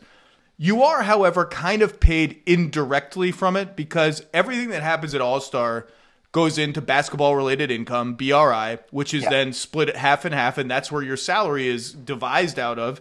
And it's not only the direct revenue from All Star, it's that if you continued, and I know ratings were up this year over last year for the All Star game, but if you continue to just tank this game and it becomes a less significant thing and viewership declines over time, and not only that, like I was watching with a buddy of mine, my wife popped in every now and then, I was getting texts from like casual fans who tuned in and don't really watch a lot of NBA.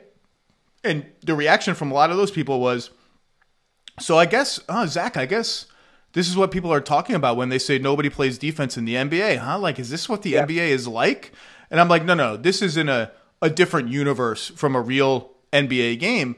But right. it just sort of creates this, per- it feeds into the perception that a lot of NBA games are not relevant in terms of effort and defense, which is not, I don't think, accurate. Like most regular season games, there's a fair amount of defense being played, mm-hmm. but there is a sort of long term indirect cost to devaluing the product in this way that may at some point have some kind of impact on players. I don't know, but you are getting paid indirectly from this. That's my only. That's my only other. That's my old man argument. Yeah, I mean, I'm just, I'm just, I'm, I'm envisioning you and Adam and Andre Iguodala explaining this to, you know, whoever the, whoever this was explained to ahead of ahead of this All Star game. You know, well, the, the the dividends of how you're gonna like. I don't know that. To me, it has to be. That's why I said the intrinsic piece. Maybe there needs to be a little brings back a couple of rivalries, people who actually don't like each other and actually care about showing up the other person a little bit, a little bit of hate sprinkled in because we don't have a whole lot of that. Like, I, I am not. There are people who say give up, make it the Pro Bowl, make it the. No, I, I, I can't give up. I can't. That's how I open it. I can't give up. This game used to be an awesome yeah. landmark event. Yep. Um, and I can't give up on it. So okay, so I asked you like, what's a what, what's your favorite fix? Give me a fix. Give me some. I already proposed the Elam ending. I have another yeah. fix that I'm going to propose. What what do you have an idea to make the game better? Those my two fixes are get Wemby in it immediately and see if he can help set the tone and make the All Star break a little bit longer for players. I really do think that it does make a difference being able to spend a week with giving. Obviously, that means that non All Stars get ten days off, but I do think it it makes a difference uh, to be able to go somewhere with your family or to get treatment or whatever you need to do because I think that that goes back to the oh don't get hurt whatever. Um, because I, I, I, I, like the Elam ending. I think that's great, but I don't think just adding the Elam ending fixes it. I think you need to also add players who genuinely care. So I'm ready. I'm ready now. I'm not ready for the ri- whatever the new Rising Star Panini Rising Stars presented by Panini Panini Rising Stars thing is with the tournament and all that. I'm not ready to go there yet. What I am ready for is let's just let's try because this is not working. Let's yep. try US versus the world. Let's try Ryder Cup, NBA, All Star game. Okay. And the number one obstacle to that, I think, is it's unfair to American players who typically make up 18 to 20 of the All Star slot. So if we're going to go 12 right. versus 12, you're you're chipping away at the domestic All Stars who still make up a majority of the NBA. So yeah. this is I have never been an expand the rosters to 15 guy. I like that it's 12. I like that it's really hard to get in. I yep. like that it forces voters and columnists like me to make painful, hard decisions and really yep. dig into like who do I think is actually a little better this year. But yep. if we're going to expand it to 15, this is a way to do it. 15 American players versus 15 world players. And then I can get 30 All Stars and I can have a game like I think that would actually be kind of cool. And I made I made my 15 man world roster. Would you like to hear it? Your 15 man world roster. Yeah, because I added I added three. All right. Yep.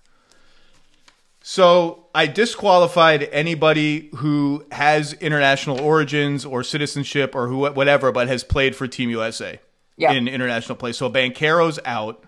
Yeah. Kyrie, Kyrie. Irving's out. And I'm put I put Joel Embiid out because he is going to play for Team will, USA. assuming he's healthy, play the summer. Okay. So my starting five is Luka, Giannis, SGA, Jokic, and I and I put Jamal Murray as the fifth guy. Let's honor a champion, honor Jamal Murray who hasn't gotten yep. into the All Star game yet. That's a that's a hell of a starting 5 mm-hmm. Here's my bench, mm-hmm. ten man bench. Yep. In no particular order, just the order I wrote them down. Victor Wembanyama. Yep. Alperen Sengun. Yep. Franz Wagner because mm-hmm. we're going to need ball handling. Is you're going to yep. see the bid the international stars trend towards centers. Yep. Lauri, Lauri Markkanen, mm-hmm. Kristaps Porzingis. Yep. Rudy Gobert. Rudy Gobert. Gobert. Pascal Siakam. And okay. then here's my next, my last three guys, because again we have we have five centers already on the roster. Uh, Bogdan Bogdanovic, because I just want a roving mm-hmm. shooter to to have to go on a, a, heater for five minutes and turn the okay. game.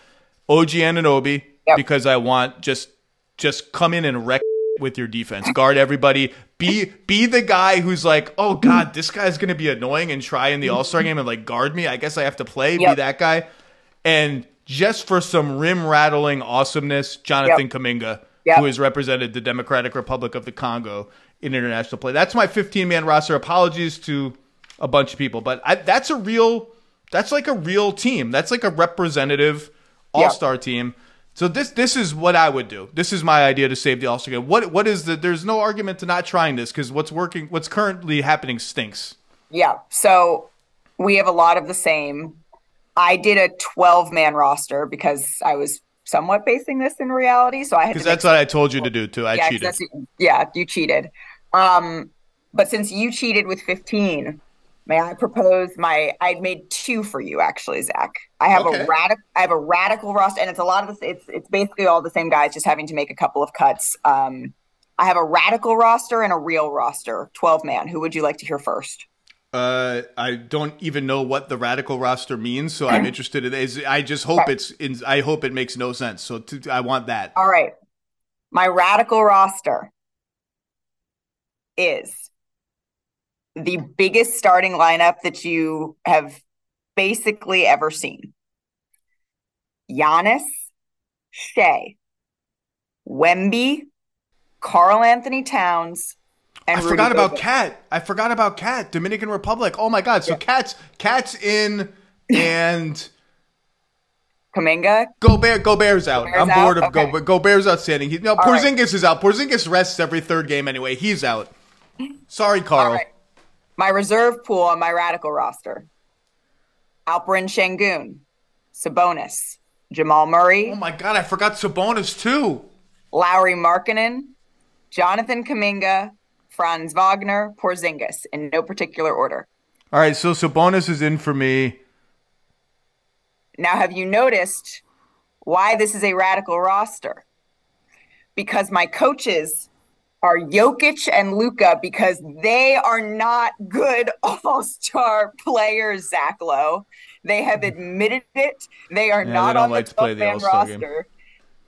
And they have said, I know they had 16 combined assists, but they had like in, in a 400 point game, you mentioned it. The the time of death was Luka's uh performance in this All-Star game. So they are the coaches bring me a cooler and some beers and let them chill on the sidelines and coach up this team.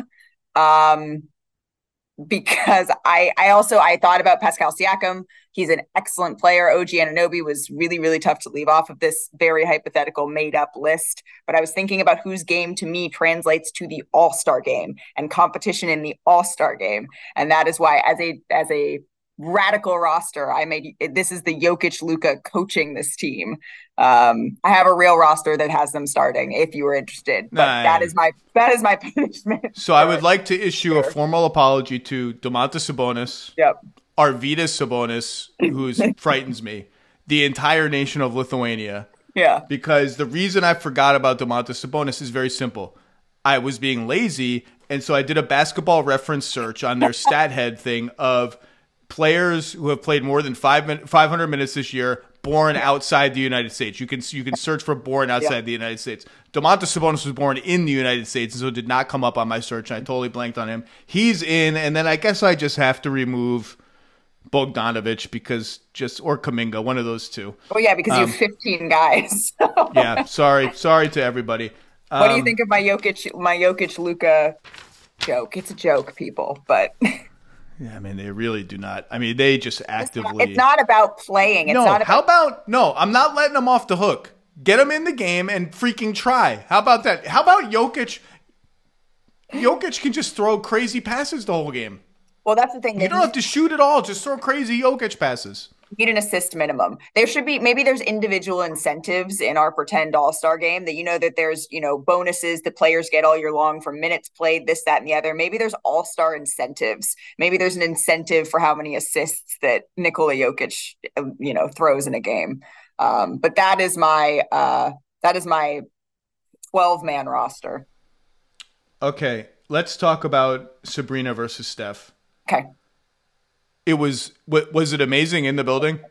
It was incredible. It was the best part of the night. Um, I, I I was joking when I signed off our interview with Steph and Sabrina afterwards, where I said to Sabrina, you know, thank you for putting the men's game on the map this weekend, um, but also not. It was the event of the weekend. We are constantly sort of thanking NBA players for showing up at WNBA events and and sitting courtside, and and that's important. Don't get me wrong. That, but she took time to show up at All Star Weekend, and of course, there was a spotlight put on her and on the women's game, and that was excellent.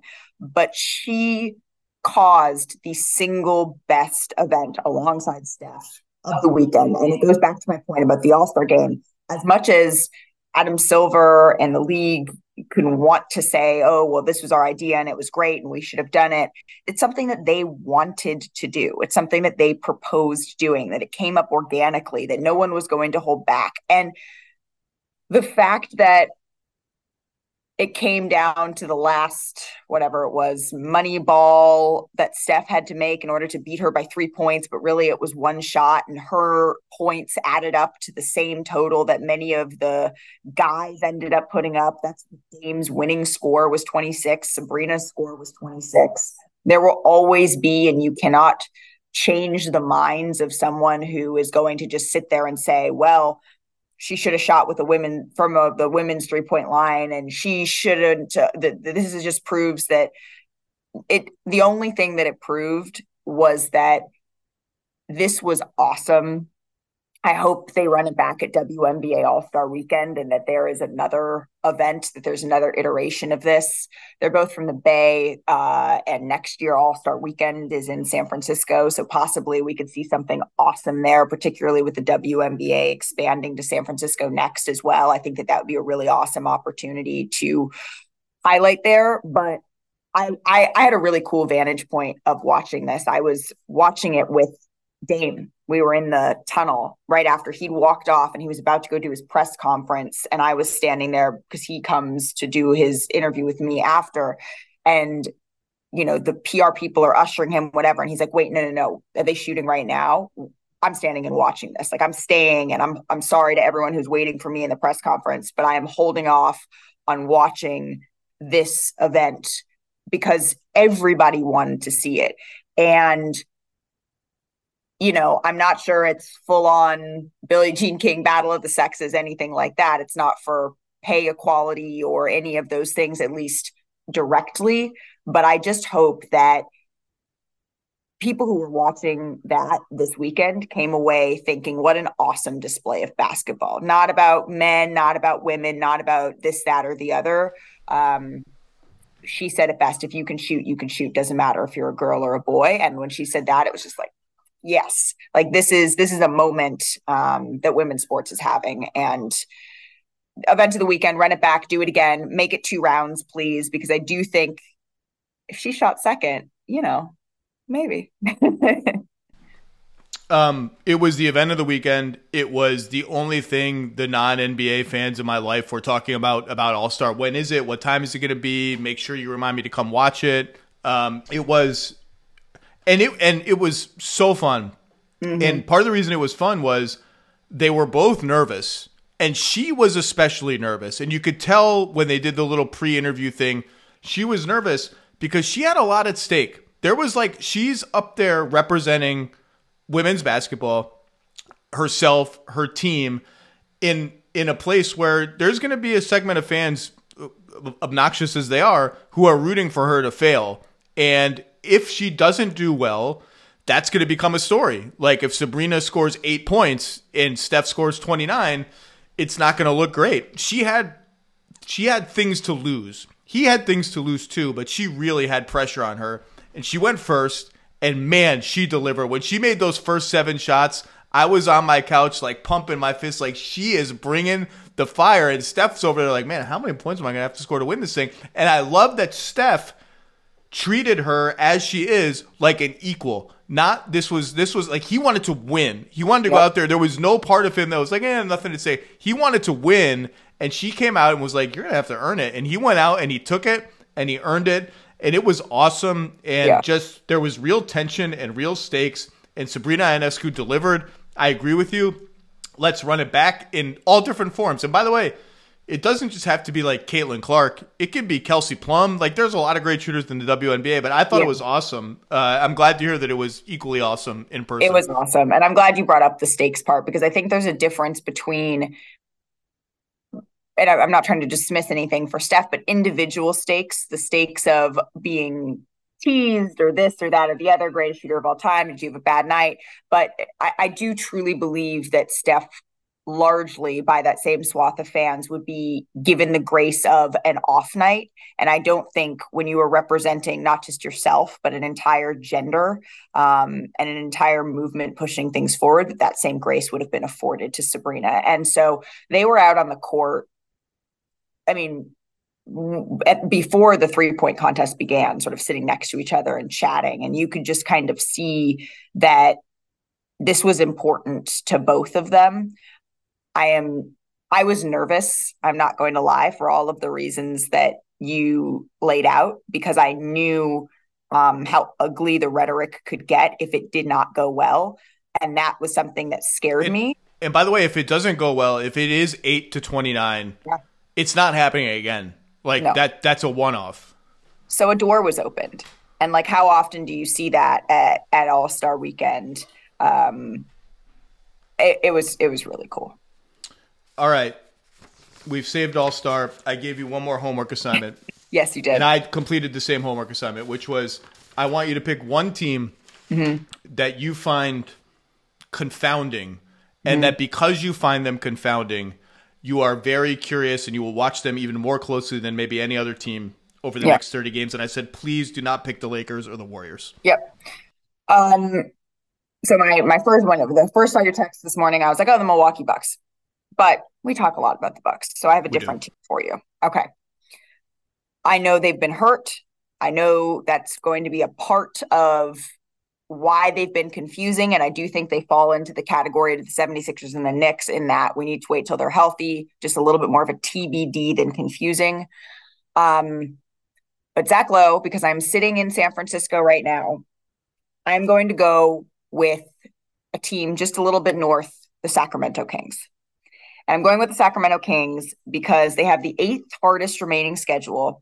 And the best way to, that I can describe my being confuddled here is that on February 7th at home against the Pistons, they lost by 13. And then two days later, they beat the Nuggets by 29 points. That dichotomy is something that I feel like underscores just the yin and yang of their season, the sort of back and forth that they've been on. Like I said, I know that even, you know, De'Aaron Fox has kind of been nursing small knickknack injuries all season long.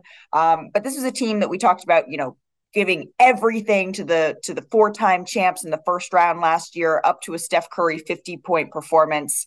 Uh, I expected this to be a little bit more. You talk about needing to get your heart broken. They could still make noise in the playoffs but they've been a little bit underwhelming for me this year. I think incredibly highly of of Sabonis, of De'Aaron Fox, really of Keegan Murray, of Mike Brown, of the entire team. Um, I'd like to see a little more from the Sacramento Kings, and so I'm putting a little bit of a, a pin in them for the second half of the season. I like it. I think it's a good pick. I know a lot of their fans were very frustrated that they didn't do anything at the trade deadline. They have the Kevin Huerter, Harrison Barnes contracts. They have all their yep. picks but one.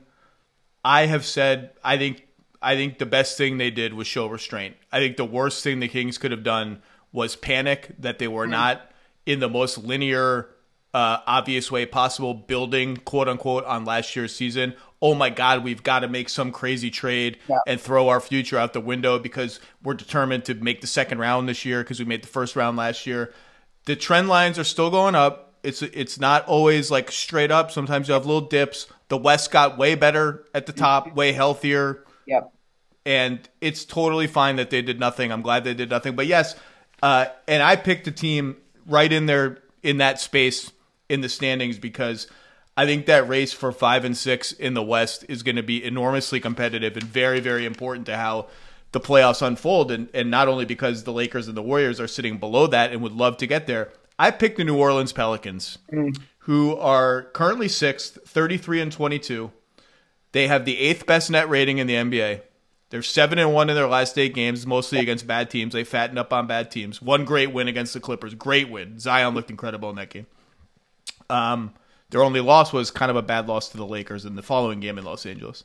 Their next 15 games are like pretty manageable. So there is not a cliff coming schedule wise. They've played three more road games and home games, so they're in good shape there. To the point that basketball reference playoff modeling gives them an 85% chance of being in the top six. Playoff okay. status, which is another site I use, gives them it gives them a 61% chance of being anywhere from four to six. So probably like a 70 something chance of one to six. They're in pretty good shape. Mm-hmm. They are 12th in offense and sixth in defense. I have no idea how they do this on defense every year because they start one good defensive player in Herb Jones, who's amazing. Part of the part of how they're doing it defensively is uh, they are allowing the second lowest three point shooting percentage in the league uh, which is a little bit lucky, and especially lucky for them because only one team allows more three point attempts. So there's a little yep. bit of luck there.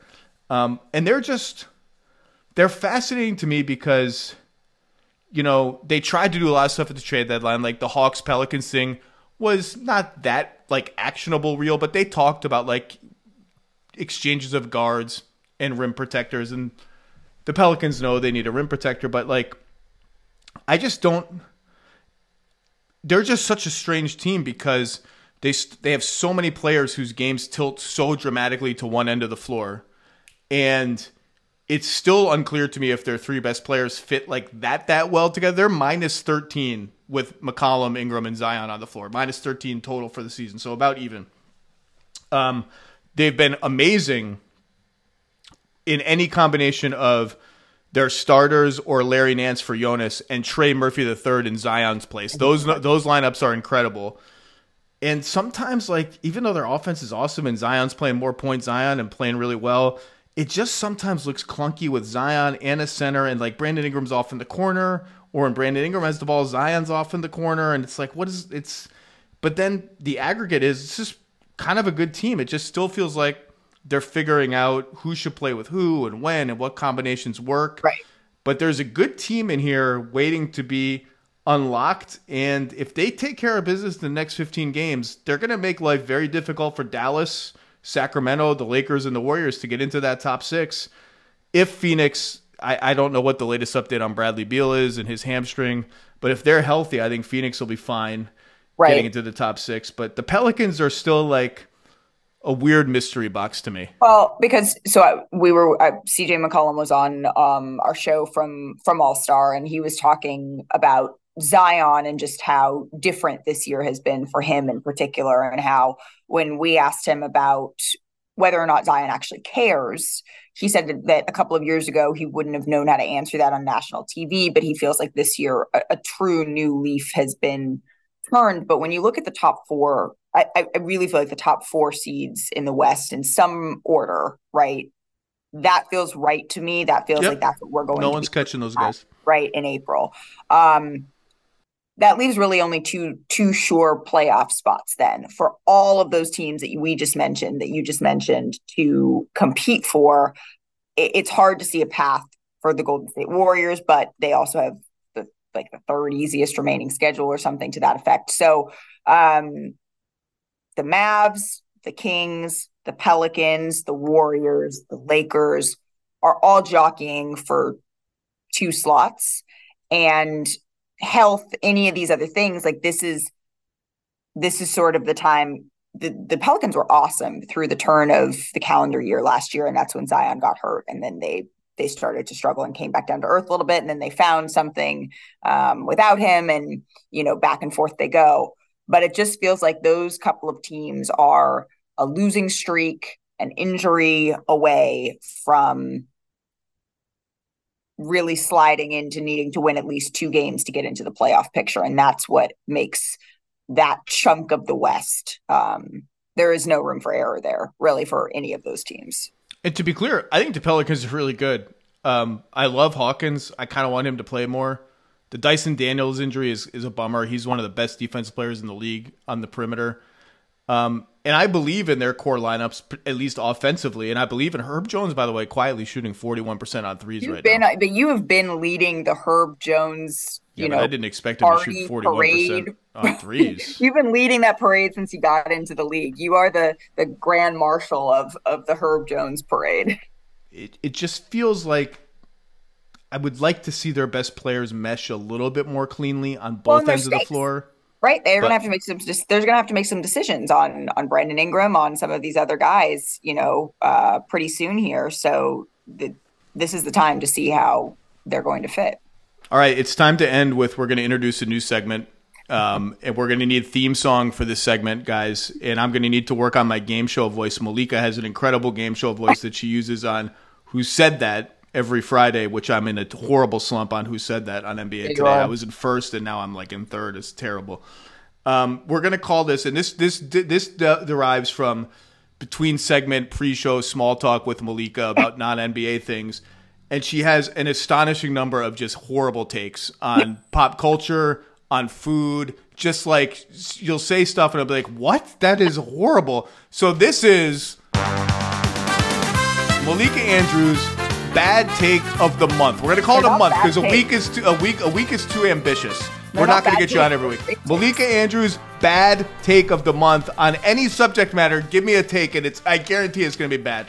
It's not a bad take. These are all excellent takes. I don't I don't know what you're talking about. Um, I don't think restaurants should serve dessert. Like what kind of take is that? Well, here's the thing. I eat my meal. I haven't even heard this one. This is an original to me. I've never heard this one. This is horrible.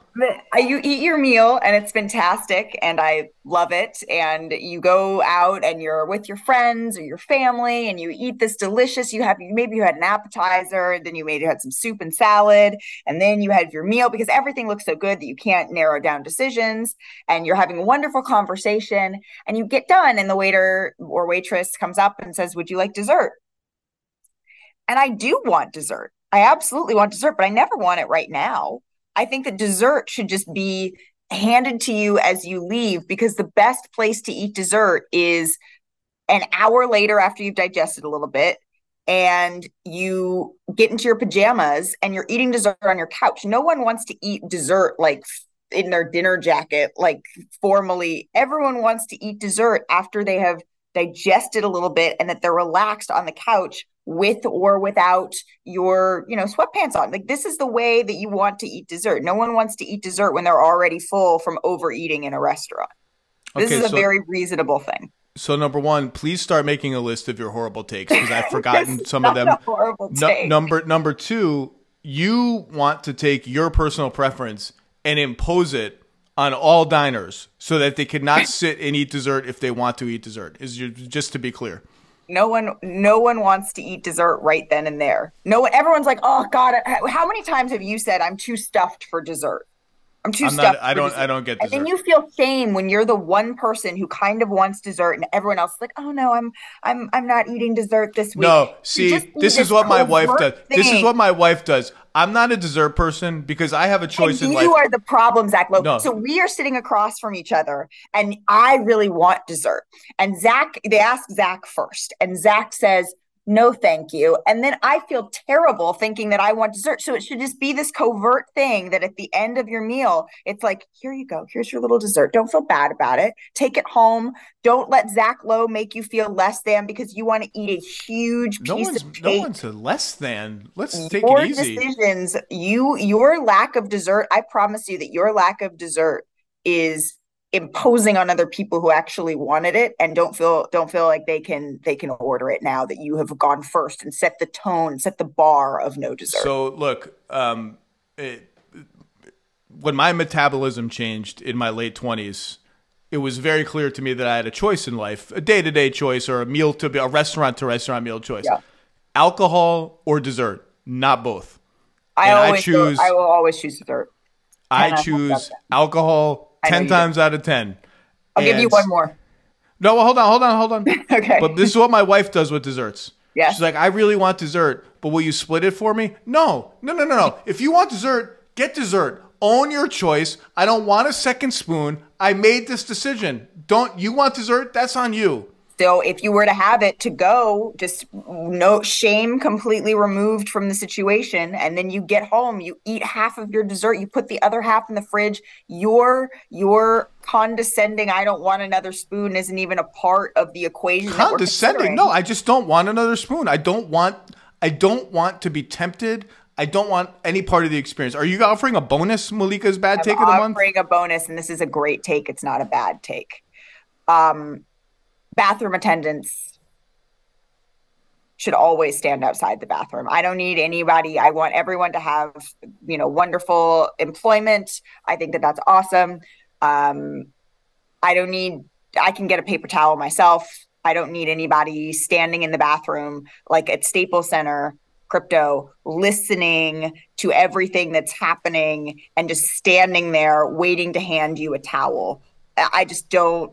This is a solo time that people should have to themselves, and I, just I think they call it. Yeah, I, I, I'm I'm good on that. That that is very. I will very, say the when I when when I'm at games in LA, I am startled every single time that there's a bathroom attendant in a, And in a wouldn't media you prefer room if someone just was outside in case? I, I guess I, I, I just, I just don't think. I mean, I feel like Larry David, but I just don't think that. Yeah, I was I was about to say it's still a Larry David esque uh, take right here. I have- I don't. I gotta I've think. I got. I gotta think more- harder on this one.